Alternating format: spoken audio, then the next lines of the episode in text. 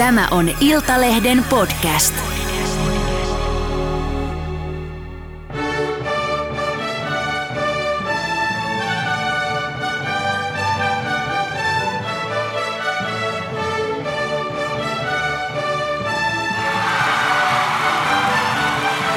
And the 12 points go to Ja näin se kuulkaa on taas Viisupodin aika. Mutta miltä tuntuisi, jos Euroviisut ei olisikaan mitenkään mukava kokemus? Tähän me pureudutaan yhdessä Mari Pudaksen ja Riikka Nymanin kanssa. Minä olen Ismo Puljärvi ja tämähän on Iltalehden Viisupodi. Mari, voisitko sä kuvitella tilannetta, että Euroviisut olisi jollekin artistille aivan hirveä kokemus? Joo, loma sujuu tosi hyvin, kiitos kysymästä. Palailin tänään töihin ja voisin kuvitella.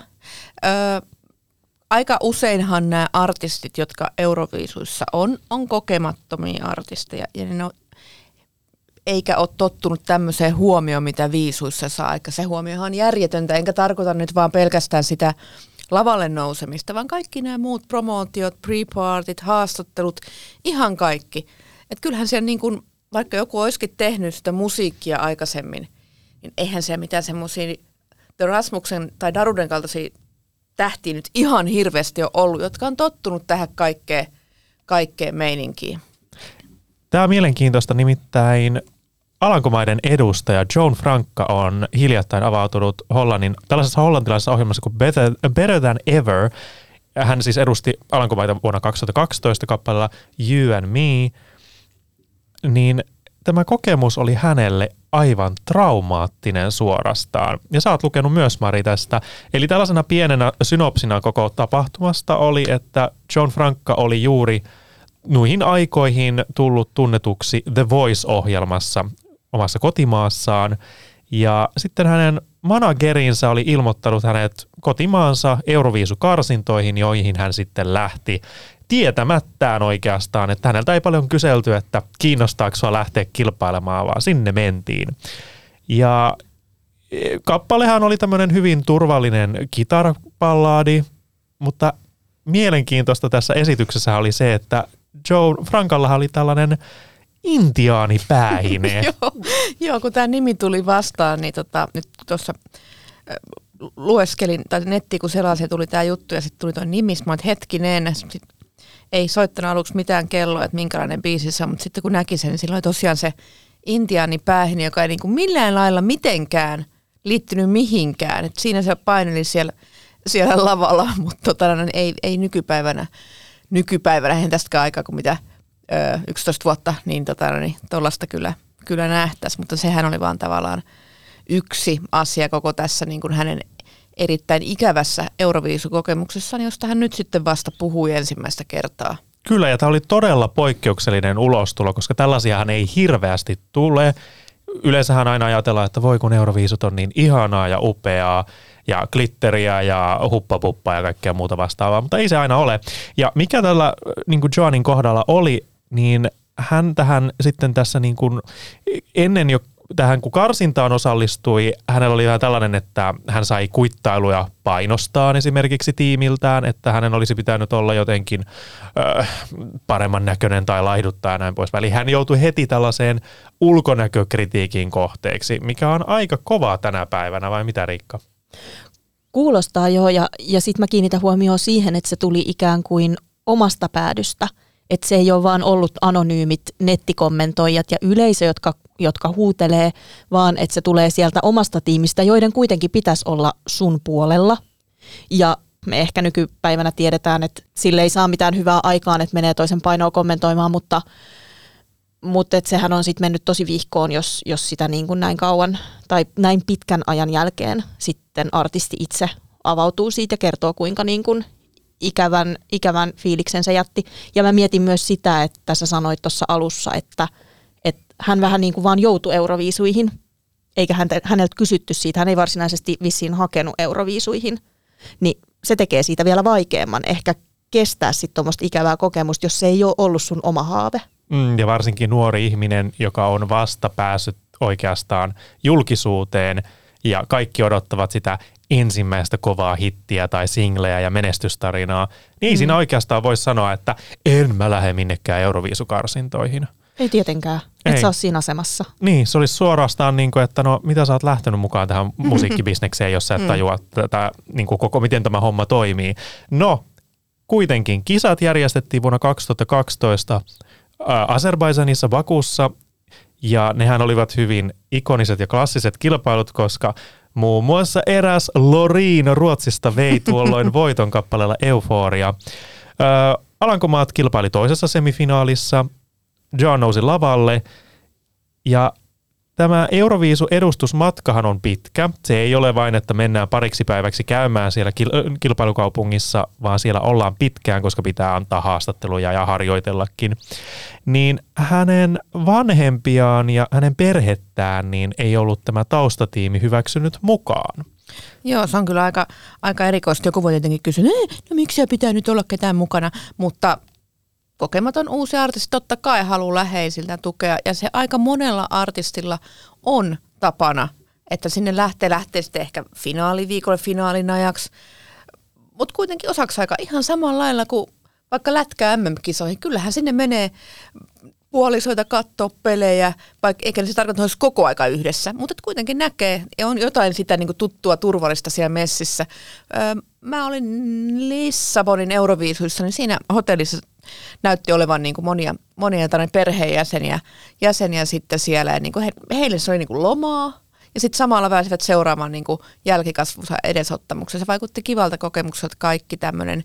Ja eihän se sitä tarkoita, että esimerkiksi niin kuin, ö, multa se olisi Norjan edustaja ainakin, jotka olisi hotellissa, että jonkun Norjan yleisradioyhtiön pitäisi se ma- matka maksaa, vaan se, että ne tulee ihan omilla rahoilla ja sitten antaa tukea kuitenkin sille omalle Ja- lapselle, läheiselleen. järjestetään aikaa, koska tässähän oli myös sitten kuitenkin se, että hänen om, niin kuin läheisiään oli tullut sitten Niin. ihan itse paikalle ja näin poispäin, mutta heille ei ollut annettu hirveästi aikaa, koska koko ajan on tietenkin kova kiire ja näin poispäin, niin Mä aina toivoisin taustatiimeiltä, että ymmärretään kuitenkin, että nämä artistitkin ovat vain ihmisiä, ja vaikka on kovat kierrokset ja haluaa menestyä, niin sitten kuitenkin muistetaan, että tarvitaan se pieni breikki kuitenkin välissä. Kyllä, ja ei se kuitenkaan, kuitenkin artisteilla on sitä vapaa-aikaakin myös siellä, että ei se 247 7 tehdä, tehdä töitä. Ja taas muuten, ol- oliko se just sitten Lissabonissa, niin ainakin sit, mitä muita, ketä huomasit, että siellä on äiti tai läheistä mukana, niin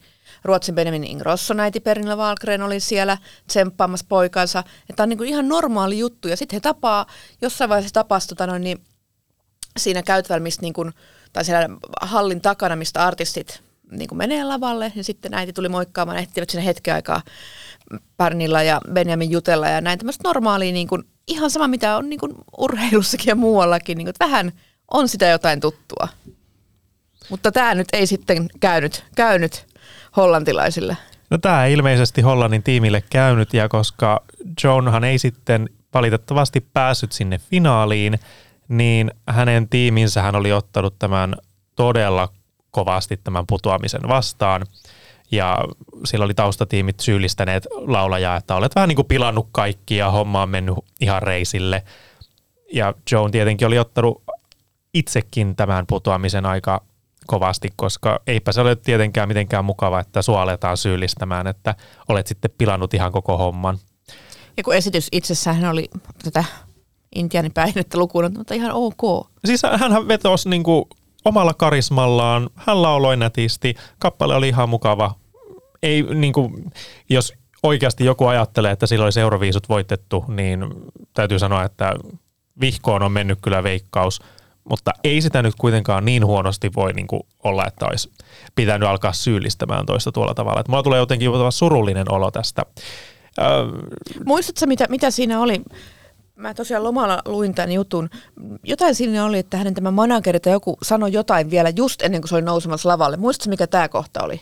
muistan, että oliko hän ollut, että me, tei, me teimme tämän tai teemme tämän yhdessä tai näin, että, että siinä kohtaa sitten oltaisiin oltu niin suuren hetken, että juuri ennen kuin ollaan menossa mm. lavalle esiintymään, niin siinä ollaan sitten yhtenä rintamana ja näin poispäin, niin, niin siksihän se olikin hyvin suuri muutos siihen, että kun mm. tullaan hävinneinä takaisin hotellille, niin kukaan ei vastaa kuulemma artistin soittoihin, kun hän haluaa tietenkin hakea tukea ja lohtua. Mm.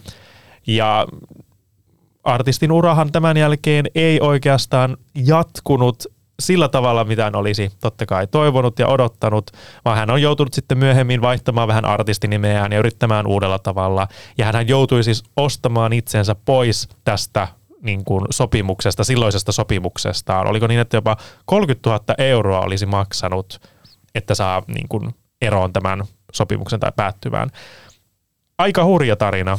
Niin, toihan on, niinku, siis toi on tavallaan oikeastaan niinku yksi harvoista tarinoista, mitä on kerrottu, miten ikävä se kokemus oli, oli siellä niinku viisuissa ja viisuja ennenkin. Ja kun ehkä Suomessa on ollut tätä, että Suomessa on lähinnä pelätty sitä leimaa, että Kojohan esimerkiksi ei vieläkään puhu euroviisuista oikein mitään. Ja näitä on muitakin näitä, jotka on sitä jälkikäteisleimaa pelännyt. Ja siitä puhunut, miten inhottavaa Suomessakin on ollut silloin kasarilla just se lyttääminen ja haukkuminen ja tämmöinen. Mutta tosi harvan puhunut itse siitä kokemuksesta, että se olisi jotenkin kamala. Aikamoinen, mutta rohkea ulostulo. Mä jotenkin olen todella iloinen siitä, että hän on kuitenkin nyt tämä Joan pystynyt puhumaan tästä kokemuksesta. Ja tämä samalla lailla myös laittaa miettimään, että vaikka aina ollaan semmoisessa iloisuuden ja riemun kuplassa, niin ei se aina kaikille näyttäydy samalla tavalla.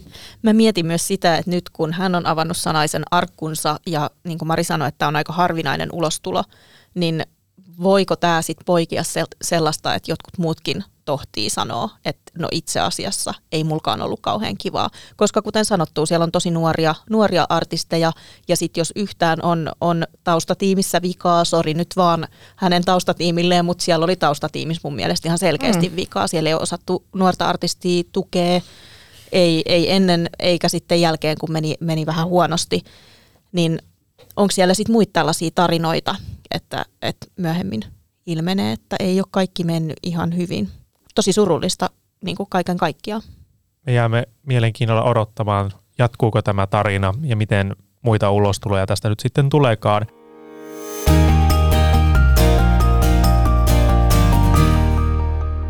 Tänä vuonna on myös hyvin tällainen kiusallinen ja vähän jopa mun mielestä ehkä koulukiusaamisesimerkki.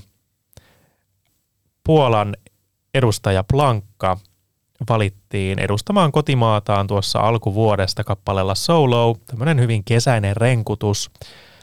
23-vuotias Mimmi kuitenkin on saanut hirveän nettivihan niskoihinsa. Ja tässähän syynä on se, että fanit syyttävät, että tämä maan karsinta ei olisi ollut ihan täysin reilu. Eli karsinnasta vastasi yhtiö, tai yleisradioyhtiö TVP, jota on sitten syytetty tälleen korruptiosta ja sääntöjen muuttelusta kesken kilpailun, koska yleisön suosikki Jaan, joka esitti tällaisen kappaleen kuin Gladiator, hävisi tämän kisan.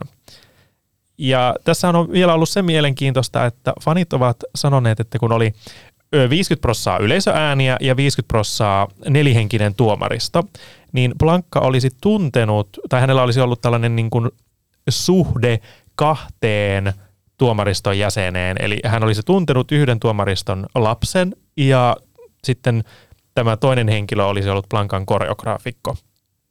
Ja tästä sitten, kun tuomaristo oli nostanut ää, Plankan korkeammalle kuin tämän Janin, ja sitten yleisöäänissä taas no, tilanne oli ollut semmoinen, että, että hän ei kuitenkaan, Plankka ei voittanut niitä yleisöääniä, vaan Jan voitti ne, niin tästähän tietenkin viisufanit ovat suuttuneet. Joo, on. Ja siis se on ikävää, että sitten se kaikki kohdistuu Blankkaan kuitenkin, jonka tehtävä on esiintyä ja laulaa. Ja joka nyt voitti tämän, tämän, tämän skapan. Että tämä Blankan biisihän on, tota noin, niin, se on suomalaisen osa, ollut suomalainenkin tekemässä sitä ja se on tuolla HMCllä tota noin, niin, tehty sitä kappaletta. Mä itse asiassa tapasinkin Blankan tuossa jokunen aika sitten. Ja tota, hänestä itsestään ainakin, mä kysyin tästä asiasta, niin hän, hän itse oli sillä lailla, että ei, niin kuin, ei, ei hirveästi tiedä, mutta sanoi, että siellä on poliittista tämä. Ja itse asiassa mun yksi unkarilainen kaveri, nyt asiasta mennään aivan kukkaruukkuun Puola, sitä Unkaria No mutta Euroopassa ollaan silti, niin tortta po tortta. Niin tota, juttelin yhden mun kaverin Patricien kanssa ja kyselin häneltä niin kuin Euroviisu-ajatuksia. Ja tota, hän sanoi, että se, että se Euroviisut on semmoinen, että häntä ei niin kuin kiinnosta se yhtään. Että se on Puolassa, äh, Unkarissa, se on niin tota, poliittista. Että siellä, niin kuin, siellä valitaan se, ketä joku haluaa, että nyt toi pitää valita. Se valitaan ja semmoinen kulman likasta, kähmästä, mähmästä peliä. Ja hän on itse ignorannut sitten kokonaan tämän, tota, Euroviisut juuri tämän hähmäsyyden takia, kunnes sitten toissa vuonna sattui kuulemaan Moneskinin biisiä. Nyt hän onkin mone, kova Moneskin fani, että kuitenkin hyvä artisti löysi hänen luokseen, vaikka ollut no no. Eli jossain maissahan tuo on hähmästä menoa. Kyllä on, ja Puolahan on joutunut jo ennestään näiden kovien syytösten kohteeksi. Esimerkiksi viime vuonnahan Puola paljastui yhdeksi näistä maista, joka huijasi mm. semifinaalissa. Eli oli maita, jotka olivat vähän sopineet tuomaristot keskenään, että hei sulle, mulle ja vähän tuolle pisteitä. Kyllä, kyllä. Ja Puola oli yksi näistä maista. Ja siitä Blankasta, hei mun piti vielä sanoa. Niin, sulla Se oli vielä... mulla jäi niinku- kesken. Kun Niin, kerro. Niin, hän siis vaikutti hyvin söötiltä, nu- nuorelta naiselta, joka niin kuin, hän hymyili ja nauroi koko aika ja oli niin kuin, tuntui, että hän nyt elää sitä, mistä on pitkään haaveillut. Että niin kuin antoi tosi miellyttävän vaikutelman. Itsestä ehkä voisi sanoa semmoinen, että Krista Siegfrieds junior-tyyppinen hahmo tuli mieleen, että hän tota, heittäytyi, kun kuvaaja pyysi niin asettuu sohvalle, niin hän heittäytyi siihen selälleen ja teki kaikkea, niin kuin, että ei, ei turhaan ainakaan jäkittänyt. Että hyvä. Ja mun mielestä biisikin on ihan, ihan kiva, että se on oikeastaan näistä Euroviisubiiseistä, tämän vuoden biisistä eniten soinut mun päässä. Oho, no tuo on melkoinen. Lankkahan ei ole hirveän hyvää live-laulaja, mitä nyt ollaan karsinnan mm. perusteella nähty. En tiedä, onko hän miten sitten paljon treenannut siitä lähtien, mutta hänen, hän, ö, hänen kappaleensa alkaa baby-sanalla, joka sitten on kääntynyt ö, tälleen fanien keskuudessa baby, Eli koska se aiheuttaa vähän tällaista, että kun on, no, no ihmisillä on erilaisia aksentteja, miten puhutaan, niin kuin suomalaisillakin on, että onko se baby mm. vai näin poispäin, niin siitähän on nyt tehty hyvin tällainen vitsi mm. Euroviisufanien keskuudessa. Ja tässä on juuri se ongelma, että milloin vitsi menee yli. Et milloin se ei ole enää hyvän tahtoista nauruskelua, vaan milloin siitä tulee kiusaamista. Mm. Ja mun mielestä tässä kohtaa ollaan jo menty sen rajan yli. Kyllä siinä vähän ollaan, koska aksentti ja tämmöinen on kuitenkin, olisi sitten vaikka puhevikakin, jos, jos on vaikka niin kuin RS-vika, niin kyllä, kyllä ei sellaisista mun mielestä niin kuin kuulu niin kuin tehdä mitään meemeitä tai mitään tuommoista pilkkaa. Niin ja se, että mulla tulee ainakin tästä Plankasta hyvin paljon mieleen Angelika Agurbas, valko edustaja vuodelta 2005, ja myös Daria, Kroatian edustaja vuodelta 2011. Heillä molemmilla oli myös hyvin vahva aksentti, mm. että miten he niin kuin, lausuivat englantia. Ja mä oon molemmista kappaleista tykännyt. He ovat hyvin vahvoja naisartisteja. Eikä mua kyllä tämä Plankankaan, että hänellä on hyvin vahva lavapresenssi, mm. mutta se laulutaito ei valitettavasti vielä niin kuin ole niin kova, että se kantaisi noin isolla areenalla. Ei, ei, ei en, en mäkään usko, että hän tulee niinku pärjäämään sen kummemmin, että se on siinä ja tässä. Minkälaisia ajatuksia, Riikka, sulla herättää tämä, että nuori Euroviisuartisti saa tuollaista vihapalautetta? Mä, mä, taas, mä taas symppaan. Mä, mä symppaan niin paljon näitä nuoria ja sitten tässäkin siis ikävää, jos siellä on nyt suhmuroitu hänet tota, edustajaksi ja hänen ei tavallaan sit kuuluisi siellä olla, kuka se sitten päättääkään, mutta et jos siinä nyt on ollut jotain vilpillistä, niin tosi ikävää ja siitä pitää pystyä mun mielestä myös sanomaan. Totta kai, että hei nyt tota, kaikki ei mennyt ihan sille taiteen sääntöjen mukaan tässä, mutta sitten kun se kääntyy tuollaiseen nettikiusaamiseen, missä ne massat on tosi nopeasti tosi isoja. Me nähdään sitä tuolla somessa melkein päivittäin, että se vyörytys voi olla ihan tosi kohtuutonta, niin ei sen saisi semmoiseksi mennä. Ja sitten vielä jostain englannin ääntämisestä niin kuin ruvetaan pilkkaamaan. Meillä on Suomessakin hirveä kynnys käyttää vieraita kieliä, mitä me ei osata täydellisesti. Ja kaikki tollanen ruokkii sitä pelkoa ihan hirveästi, kun mun mielestä meidän pitäisi enemmän antaa anteeksi ja, ja mennään ja tehdään vaan. Niin sitten se on kurjaa, että se jossain tämmöisellä Euroviisu-areenallakin menee siihen, että ah, sä äh, lausuit jonkun sanan hassusti. Ja, ajattel, ja siis tosta niin nyt vähän ehkä meidän, meidän asiasta, no ei nyt sivuun, mutta eihän sitten montaa vuotta, kun oli tämä Barbara Dex Award, eli Viisu-fanit äänestivät huonoimman, rumimman asun. Niin kuin, mun mielestä sekin oli niin kuin, se Mut luojan ollut- kiitos, sä sanoit asun. Mitä sä ajattelet, mä sanoin? Rumimman edustaja tai jotain muuta ihan hirveätä, että on toi asu nyt siitä parempi, vaikka ikävää Joo, sekin. Joo, rumimman asun. Ja nythän siitä on luovuttu sitten, onko se 2002 koronan aikana. Oliko se sun mielestä Ismo korrektia? No mun täytyy kyllä sanoa, että se oli musta ihan ok, koska sinänsähän muotia pitää myös pystyä arvostelemaan mm. tietyllä tavalla. Et, et siinähän ei niinku lähdetä siihen, että Aa, onpa hirveää tai näin poispäin, koska kyllähän fakta on, että kaikki esiintymisasut eivät ole sopivia tai näyttäviä, niin mun mielestä se olisin ehkä ottanut itse, jos olisin vaikka artistina saanut tällaisen, niin mä olisin ottanut sen ehkä jopa huumorimielessä.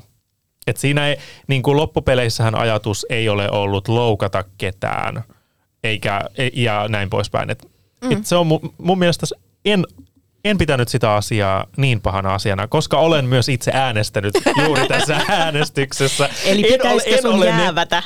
en ole nettikiusaaja kuitenkaan. Tai en ainakaan koe, koska mä oon kyllä niin kuin, se, miten mä olen antanut vaikka ääneni tässä äänestyksessä, niin mä oon puhtaasti äänestänyt sitä mieltä, että hei, onko tuo sopiva asu juuri tuolle artistille? Olisiko sille voinut löytää kuitenkin joku parempi asu?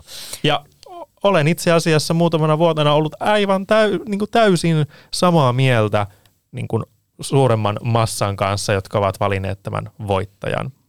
Niin, mä en tiedä. Mä jotenkin ajattelin sitten, että, että onko se sitten sille puvustajalle, joka sen on ollut valitsemassa, että kohdistuuko se liikaa, liikaa sitten hänen, että juuri hänen tätä hommaansa tälleen No ehkä se pitää, niin kuin, ehkä sitä ei tarvitse just ottaa sille kritiikkinä, vaan huomionosoituksena, että se asu ainakin on erottunut sieltä joukosta. Nimenomaan, koska hei, silleen makuja on monia ja se, että en ole itsekään mikään muotitietoinen tai sellainen, en ole mikään Sami Sykkö, mutta kyllä mä nyt voin sanoa, että mikä näyttää nätiltä ja mikä ei. Että niinku just toi, että sulla on nätti huppari ja toi sopii sulle. Kiitos Ismo. Eli et saisi mun ääntä Barbara Dex-palkinnon saajaksi. Mutta mut tämähän on aina, kyllä mä tiedän, että se on hyvin kyseenalaista. Mm. Ei nämä ole mitään mustavalkoisia ajatu, niinku, kysymyksiä. Et siinä on aina se hyvin, hyvin pieni rajaviiva. Mm.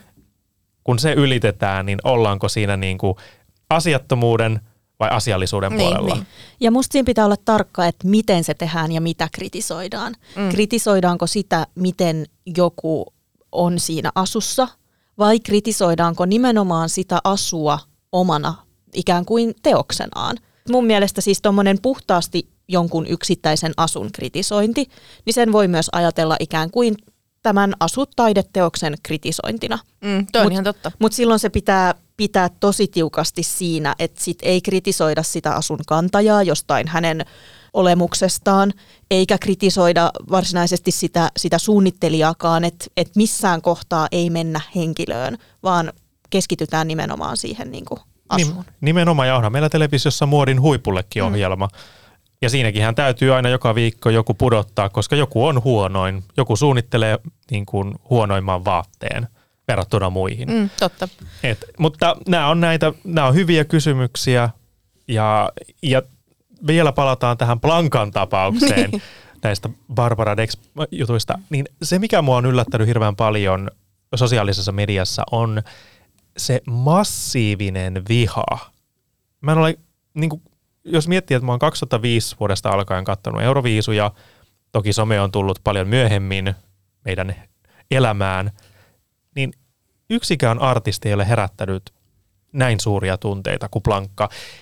Ja tässäkin on, että voidaan sitä yleisradioyhtiötä puolesta kyllä niin kuin arvostella ja sanoa, että hei, nämä teidän pelisäännöt on ihan bullshittia ja ole reilu peli. Mutta nyt kun se kohdistuukin suoraan siihen artistiin, Mm. niin sitten me ollaan niinku ongelmissa.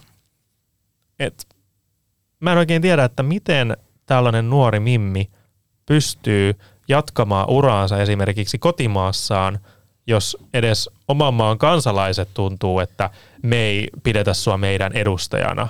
Että sehän on ihan niin kuin mahdoton tehtävä nousta sinne Liverpoolin lavalle, kun sä oot silleen, että kuka mua tukee, Mm, kannustaako mua kukaan. Ja kuitenkin loppupeleissähän tässä nyt olisi tarkoitus, että hei, tehdään hyvää televisioviihdettä ja nautitaan musiikista, niin nyt sä oletkin semmoisen vihan kohde, Mhm. mm-hmm. että sä et ansaitse olla tuolla lavalla. Vaikka hänen unelmahan on vain, että hei mä pääsen esiintymään ja laulamaan ja tuottamaan iloa.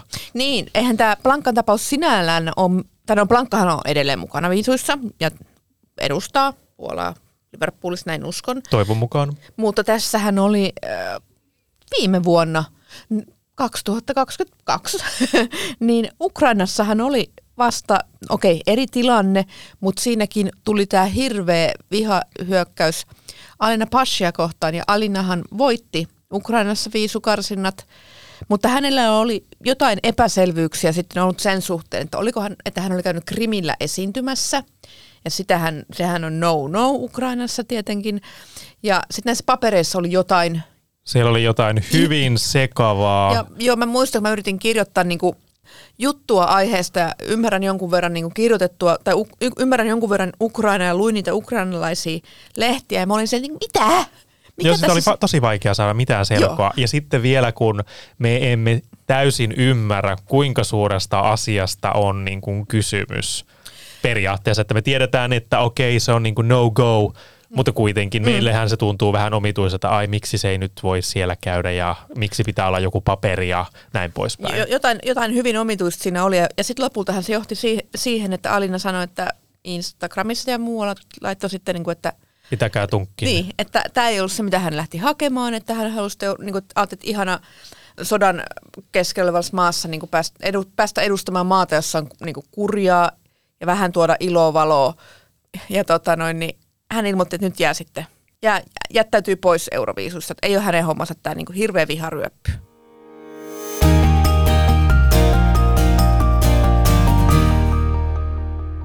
Tämä on kyllä todella mielenkiintoista ja Blankkahan oli myös, että hänen olisi pitänyt esiintyä viime viikon loppuna tuolla Amsterdamin Euroviisukonsertissa, jossa kävin katselemassa tämän kevään edustajia.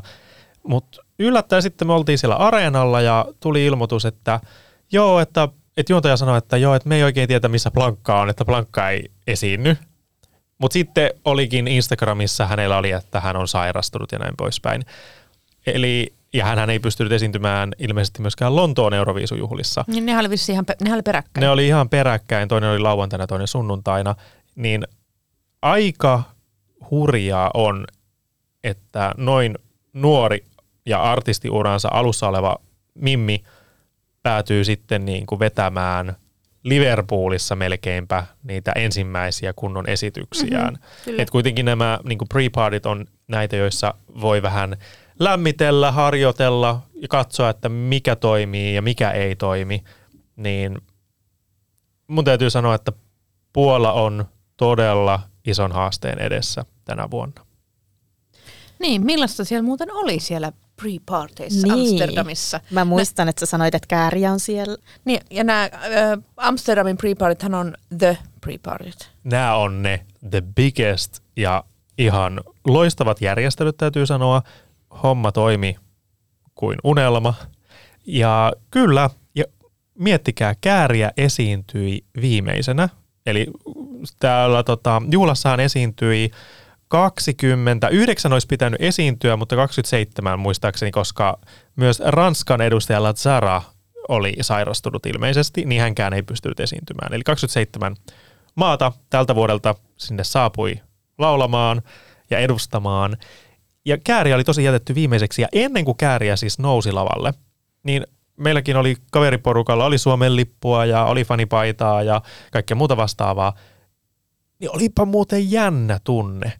Siis kuvitelkaa kuinka paljon ihmiset oli sille, oh, cha cha cha, ja Finland, Kaaria, ja siis kaikkea tällaista, että et, ei ole koskaan ennen suomalaisena herättänyt noin paljon kommentteja Suomi kuin tänä vuonna. Eikö sä viime viikolla sanonut just siitä, että semmoisten ennakkosuosikkien faneihin otetaan näistä niin kuin kontaktia? Eli kieliikö tämä nyt myös hyvää sitten Liverpoolin osalta? Totisesti toivon, koska oishan se mieletöntä saada Tampereelle kisat ensi vuonna, eikö olisi? Niin kuin mä- Mario ihan hymyilee tossa kuule.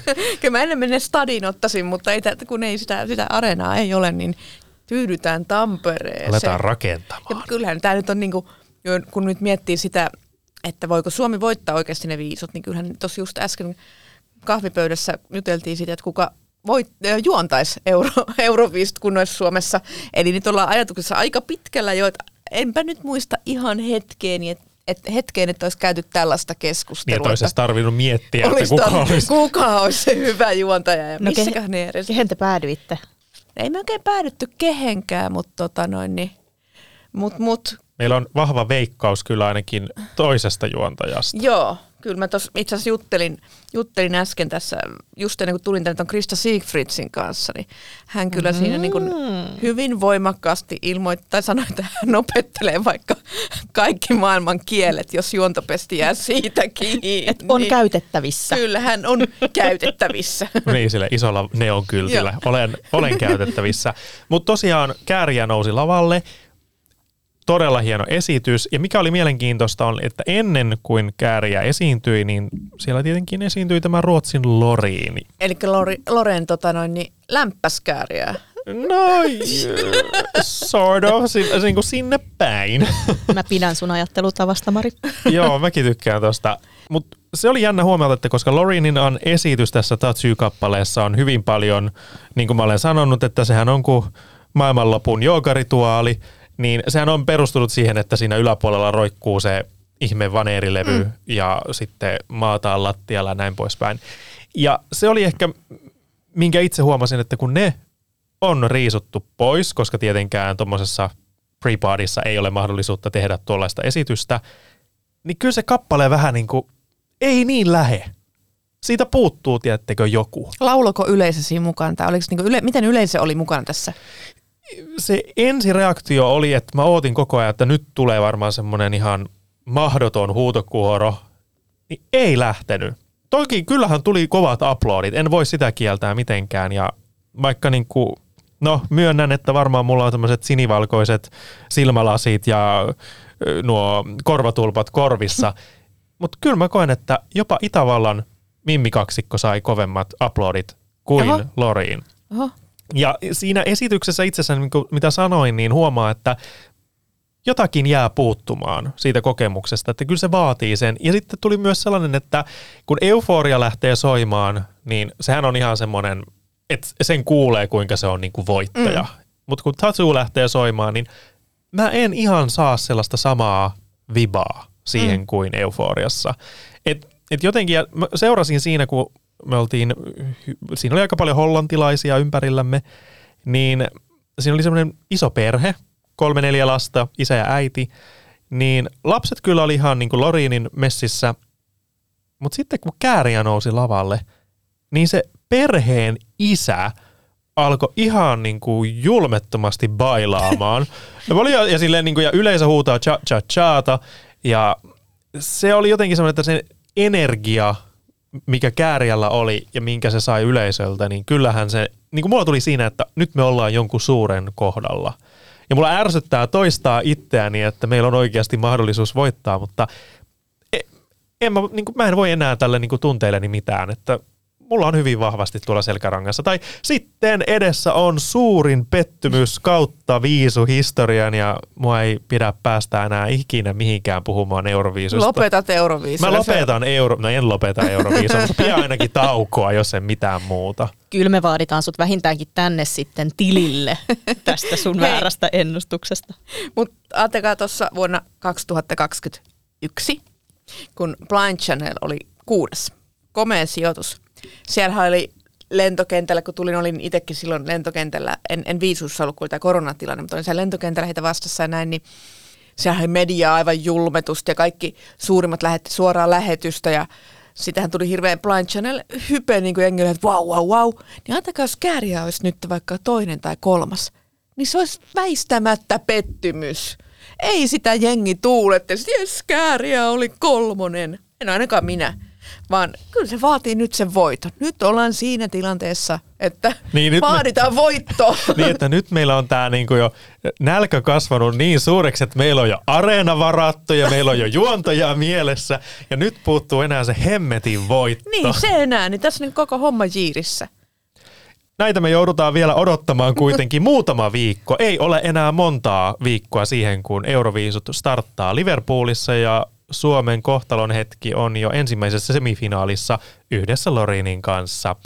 Ennen sitä tapahtuu kuitenkin vielä paljon. Me tullaan Mari sun kanssa käymään läpi kaikki tämän vuoden kilpailukappaleet ja tehdään se klassinen ja kuuluisa veikkaus, ketkä nyt sinne finaaliin menee. Sitä ennen tämä oli Iltalehden viisupodi. Toivottavasti nautitte yhtä paljon kuin mekin. Kiitos Maria, kiitos Riikka. Kiitoksia. Kiitti, moi moi.